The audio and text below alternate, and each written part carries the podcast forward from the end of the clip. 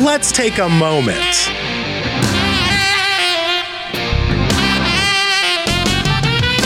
I don't want to be just nice, and you shouldn't want that for yourself either.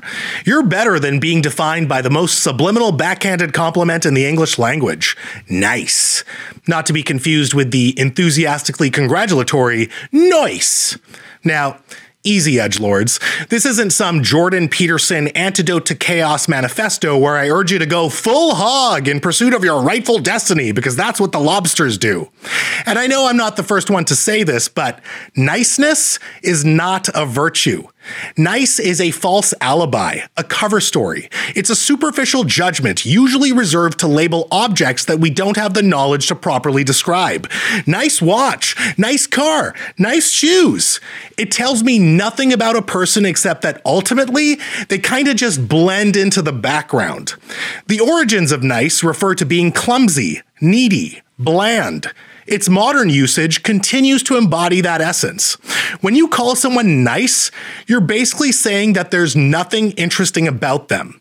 Your thought of them immediately defers to the simplest, most malleable possible description about how they aren't an overt asshole. Nice fills the void of a dull, seemingly harmless, but probably wishy-washy or deeply insecure personality. Now, if I ever called you nice, I probably used the term incorrectly, or I just don't know you that well. So this is not to say that every instance of being called nice is effectively insulting, but like, mostly, isn't it? I had a nice time. Hey, I'm a nice guy. Oh, that's so nice. Kindness, compassion, generosity, courage. These are virtues grounded in selfless principles. They're not just kinda there. They're not just nice. And sure, nice is nice, but it's also not much.